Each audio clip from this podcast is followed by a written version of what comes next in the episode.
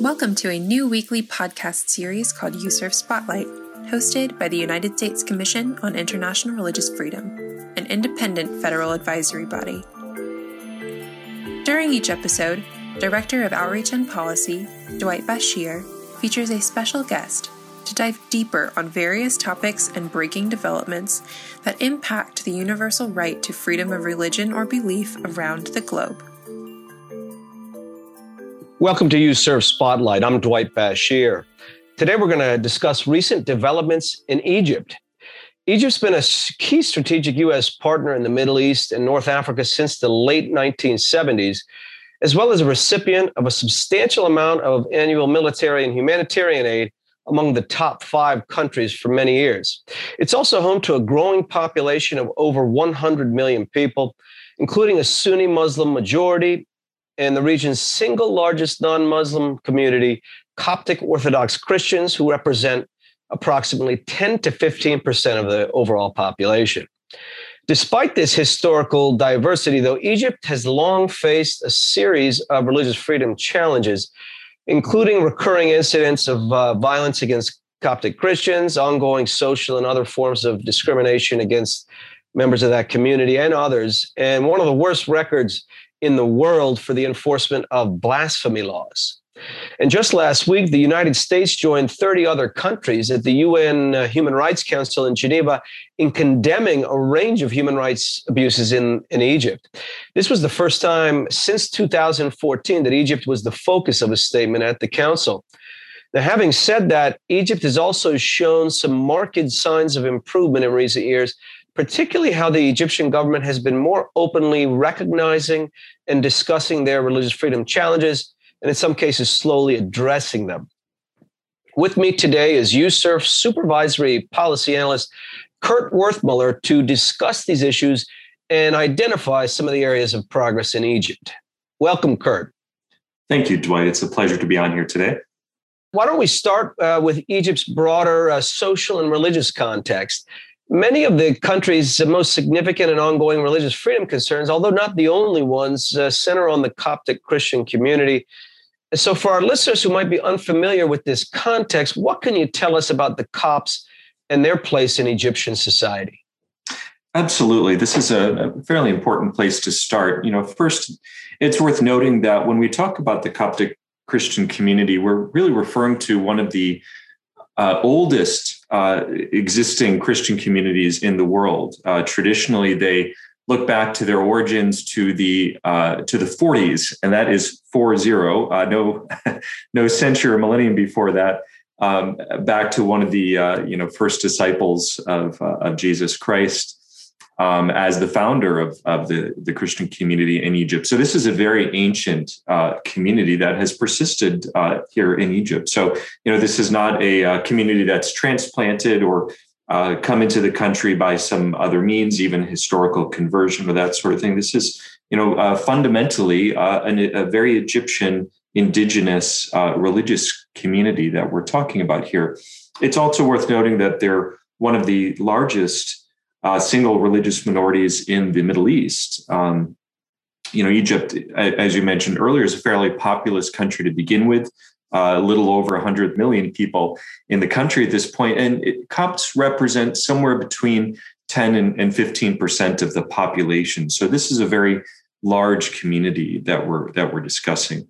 It is important to note that the country is also home to a number of other uh, religious communities who face religious freedom challenges. Uh, they include uh, non believers, uh, they include uh, Muslim minorities, Baha'is, and uh, a small but quickly disappearing Jewish community in uh, primarily in, in, Alexandria and, and, Cairo, among other um, religious groups. But the sheer size of Coptic Christianity really places it most prominently, right firmly in the center of many of the country's most serious religious freedom challenges. Well, tell us then what are what are some of the most significant uh, challenges that, that Copts in Egypt face today, and and what are some of the challenges of these other religious communities that you that you mentioned?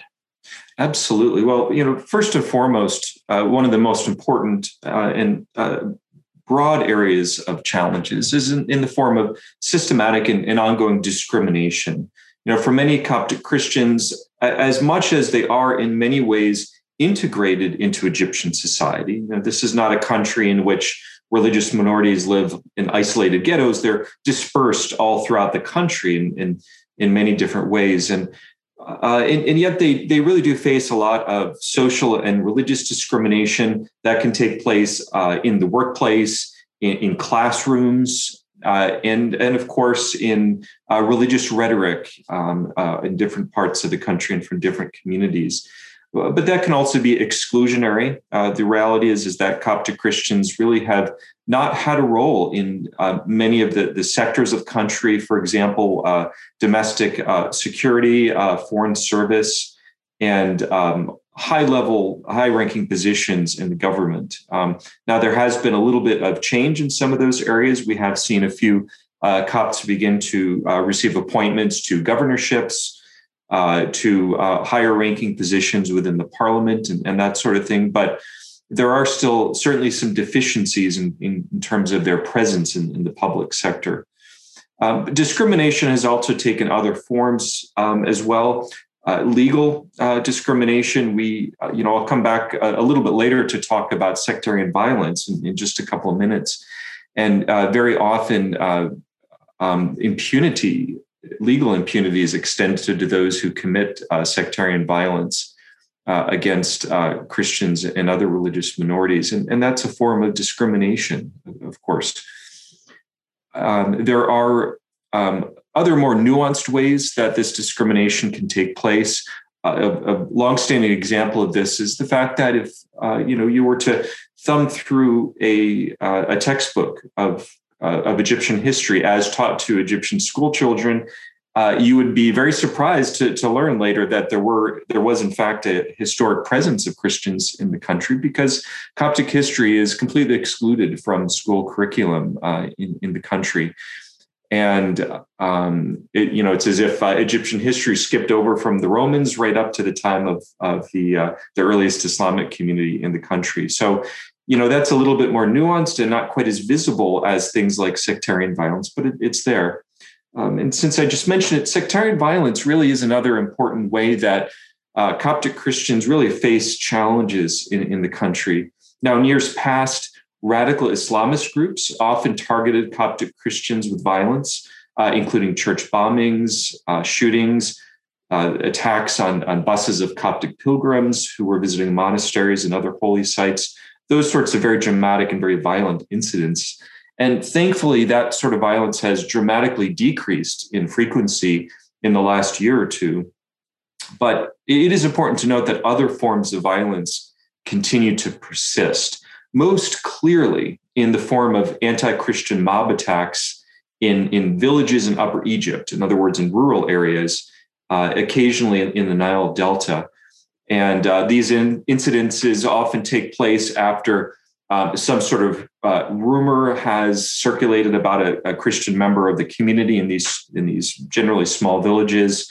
Uh, a, a, uh, local uh, Islamist preacher or simply religious conservative might whip up a group of people from the, the town to go and they might carry out incidences of, of arson and other sorts of violence against Coptic property and occasionally on, Coptic um, individuals. And uh, again, these incidences have decreased in number in uh, in comparison to prior years, but they still do occur, and they still still do occur certainly more frequently than um, than should happen. Um, but it, you know, one last comment um, that other communities as well, as I mentioned before, uh, non-believers, atheists, Quranists, uh, Baha'is, Shia Muslims, uh, former Muslims, and others do often continue to face real serious social and sometimes legal repercussions for publicly voicing their beliefs, and, and in some cases, even for privately doing so. Yeah, thanks for that comprehensive view. And I know you mentioned Baha'is, there's also Jehovah's Witnesses. I know those two groups still remain uh, banned uh, technically under a decree going back over uh, 60 years ago. But let me ask you, uh, with regard to a report that uh, we released late last year, as you well know, on the enforcement of blasphemy laws around the world, that identified Egypt as one of the world's worst enforcers of those kinds of laws. That can you describe uh, for our listeners how these kinds of laws appear in the Egyptian context and how their enforcement impacts, you know, a range of uh, believers from in different contexts? Absolutely. Well, one of the most uh, interesting and frankly disturbing findings of this report is uh, the way that the implementation of Egypt's um, anti blasphemy law, which is specifically Article 98F of the Criminal Code, which refers to uh, insulting heavenly religions, is the way that it's termed. Uh, this, this is what made Egypt one of the world's worst offenders of both blasphemy related prosecutions and social violence uh, related to uh, blasphemy concerns between 2014 and 2018. Uh, now, I want to point out that the arrests and prosecutions of these blasphemy laws uh, in Egypt include Christians, um, uh, non-believers, Quranists, Shia Muslims, uh, but also members of the Shia, uh, I'm sorry, of the Sunni Muslim majority as well from time to time. Uh, now, I, I, don't believe that Egyptian authorities have recently arrested any um, Baha'is for the beliefs simply within the last couple of years. But it, it is worth noting that technically the 1960 ban on that community strips them of any legal recognition and, in fact, declares their beliefs as blasphemous. So, for, for that community, and as you mentioned, Jehovah's Witnesses and, and others, that threat of prosecution under uh, blasphemy and blasphemy related codes continues to be a real serious threat. Now, the report that USCIRF put out uh, late last year about blasphemy, you know, examined a very specific period of time. But I do have to point out that these prosecutions and this enforcement continues to be a concern up to the present time. To give you a couple of examples, in June of last year, an Alexandria court uh, sentenced a man by the name of Anas Hassan to three years in prison for managing a Facebook page that promoted atheism under the, this uh, blasphemy code. Uh, while Rida Abdurrahman, a teacher at Al Azhar Institute in Sharqiya Governorate, was also arrested in, in, in, August of last year for promoting Quranism. Um, again, under these blasphemy codes. Um, one other case that I'd like to note, uh, Dwight, to illustrate the, the human cost of blasphemy laws. And that's one case that USCIRF has been following for some time. In December 2018, a court in Minya convicted a Coptic Christian man by the name of Abdu Adel on blasphemy charges over a Facebook post that they claimed had made some sort of comparison between Jesus and the Prophet Muhammad. Now, I've never been able to track down a screen grab or some other direct evidence of the post itself, but it's been described to me as relatively innocuous. And, and yet, the mere idea of such a comparison appears to have been enough to first attract the attention of religious conservatives in Abdu's village, spark a violent anti Christian mob attack on Coptic properties there, and to lead Egyptian prosecutors to charge him on these blasphemy charges. Now, uh, to this day, Abdu remains in prison. And to add insult to injury, the last I was informed of his status was that he had been inexplicably moved at some point to a prison facility way down in the New Valley Governorate, uh, far from his, uh, you know, relatively poor family in Minya Governorate. And so this is just one illustration of the way that these blasphemy laws can really uh, destroy a person's life, not just uh, become a matter of harassment or inconvenience, but these have real serious ramifications for individuals and communities who are threatened under these blasphemy laws. Well, it sounds to me as if there's still a lot of challenges as you as as you've outlined, but but let me now get to what I mentioned in the intro, some of the positives. Uh, we've seen some positive developments in recent years, particularly in how Egypt, the government in particular, recognizes, debates, you know, addresses uh, some of these questions of freedom of religion and belief, you know, publicly. There was a time years ago, as you well know, that there wouldn't have been these kinds of discussion allowed in public and there would be you know the ire of the authorities right away. Uh, but tell us what have been some of the, the concrete improvements and what do you hope to see continue in the short and longer term? This is you know important to recognize of, course dwight and and has recognized and has noted this particularly over the last couple of years. Uh, there has indeed been a, a market shift in the way that the egyptian government recognizes and discusses religious freedom challenges. I mean, as you mentioned, in years past, to be specific, un, under the Mubarak presidency and, and even before that, of course, the Egyptian government generally refused to even recognize that there was any manifestation of discrimination or or, or other sorts of challenges that faced uh, non-Muslims in the country, and in particular the Coptic Christian minority and other religious minorities. Um, they typically blamed any sorts of sectarian issues on uh, terrorists uh, or people with mental illness. This was a very co- common charge in those days, but but simply didn't acknowledge that there was any any issue to be, to be dealt with at all. And so that has certainly changed. The the administration of Egyptian President uh, Sisi has certainly changed the nature of this of this uh, dialogue, this discourse. It's publicly acknowledged that there are related challenges in the country, and it has made some incremental systematic changes, such as the church building law of 2016, uh, which we as a commission have recognized as an important step, while in fact pointing out some of its shortcomings. Um, the president's non-annual, uh, now annual tradition, I should say, uh, of attending Coptic Mass and even uh, doing some individual uh, events, such as presiding over the opening of a large Coptic Orthodox cathedral in, in early 2019, are, are symbolic, of course, but they are important in that symbolism. They do represent a shift, again, in the way that the Egyptian government is looking to these, these questions of religious diversity and pluralism in the country. But this isn't just a matter of the president. Uh, again, to acknowledge this, these improvements, other prominent Egyptian leaders, either in or closely associated with the Egyptian government, have also contributed to this shift. Uh, fairly recently, for example, the Grand Sheikh of Al Azhar, Ahmed Tayyib, made a public declaration that terms once applied to non Muslims in Islamic jurisprudence, such as Ahl Dhimma, or people of the covenant, and uh, the jizya, which was a, a traditional poll tax on non Muslim men, should now be considered only as historical concepts whose usefulness in the present age ha- has ended. That may sound simply philosophical or legal in nature, but setting aside these terms that use, really used to be used to um, keep non-Muslims as second-class citizens, you know, setting these aside as no longer directly relevant to modern Egyptian society is an important recognition or important statement. Uh, it's also worth noting that the Ministry of Education just earlier this year announced that it would be introducing uh, factual instruction on both Christianity and Judaism alongside of Islam as part of a new curriculum to foster mutual understanding and what it called shared values.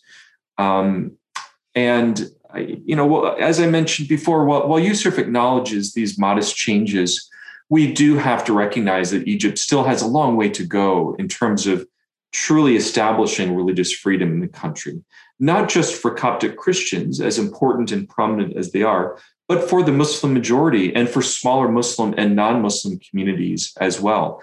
You know, frankly, given that we have continued to recommend Egypt for the State Department's special watch list, uh, we clearly maintain those serious concerns. Just to give you one quick example, I mentioned before the church building law of 2016, which created for the first time a framework by which informal churches and related properties could apply for registration. This was an important step, and we did recognize that.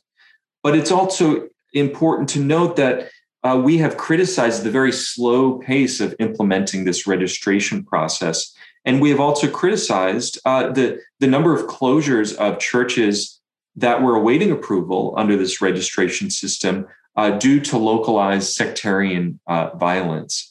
Uh, so, you know, this is a really good example of the, the ways in which the Egyptian government have made some progress, but implementing that progress uh, has been a, a concern in, in, in some instances.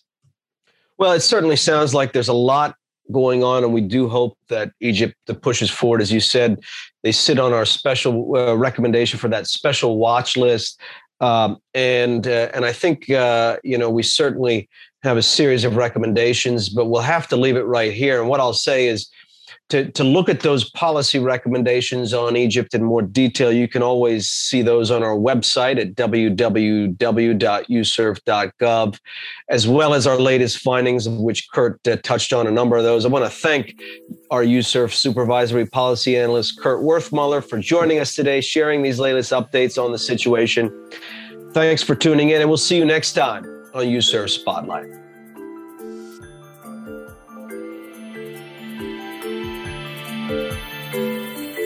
Learn more about USCIRF and about global religious freedom concerns, visit uscirf.gov. That's uscirf.gov. You can also find us on Facebook and Twitter at USCIRF. Thanks for listening, and we'll see you next week for another USCIRF Spotlight.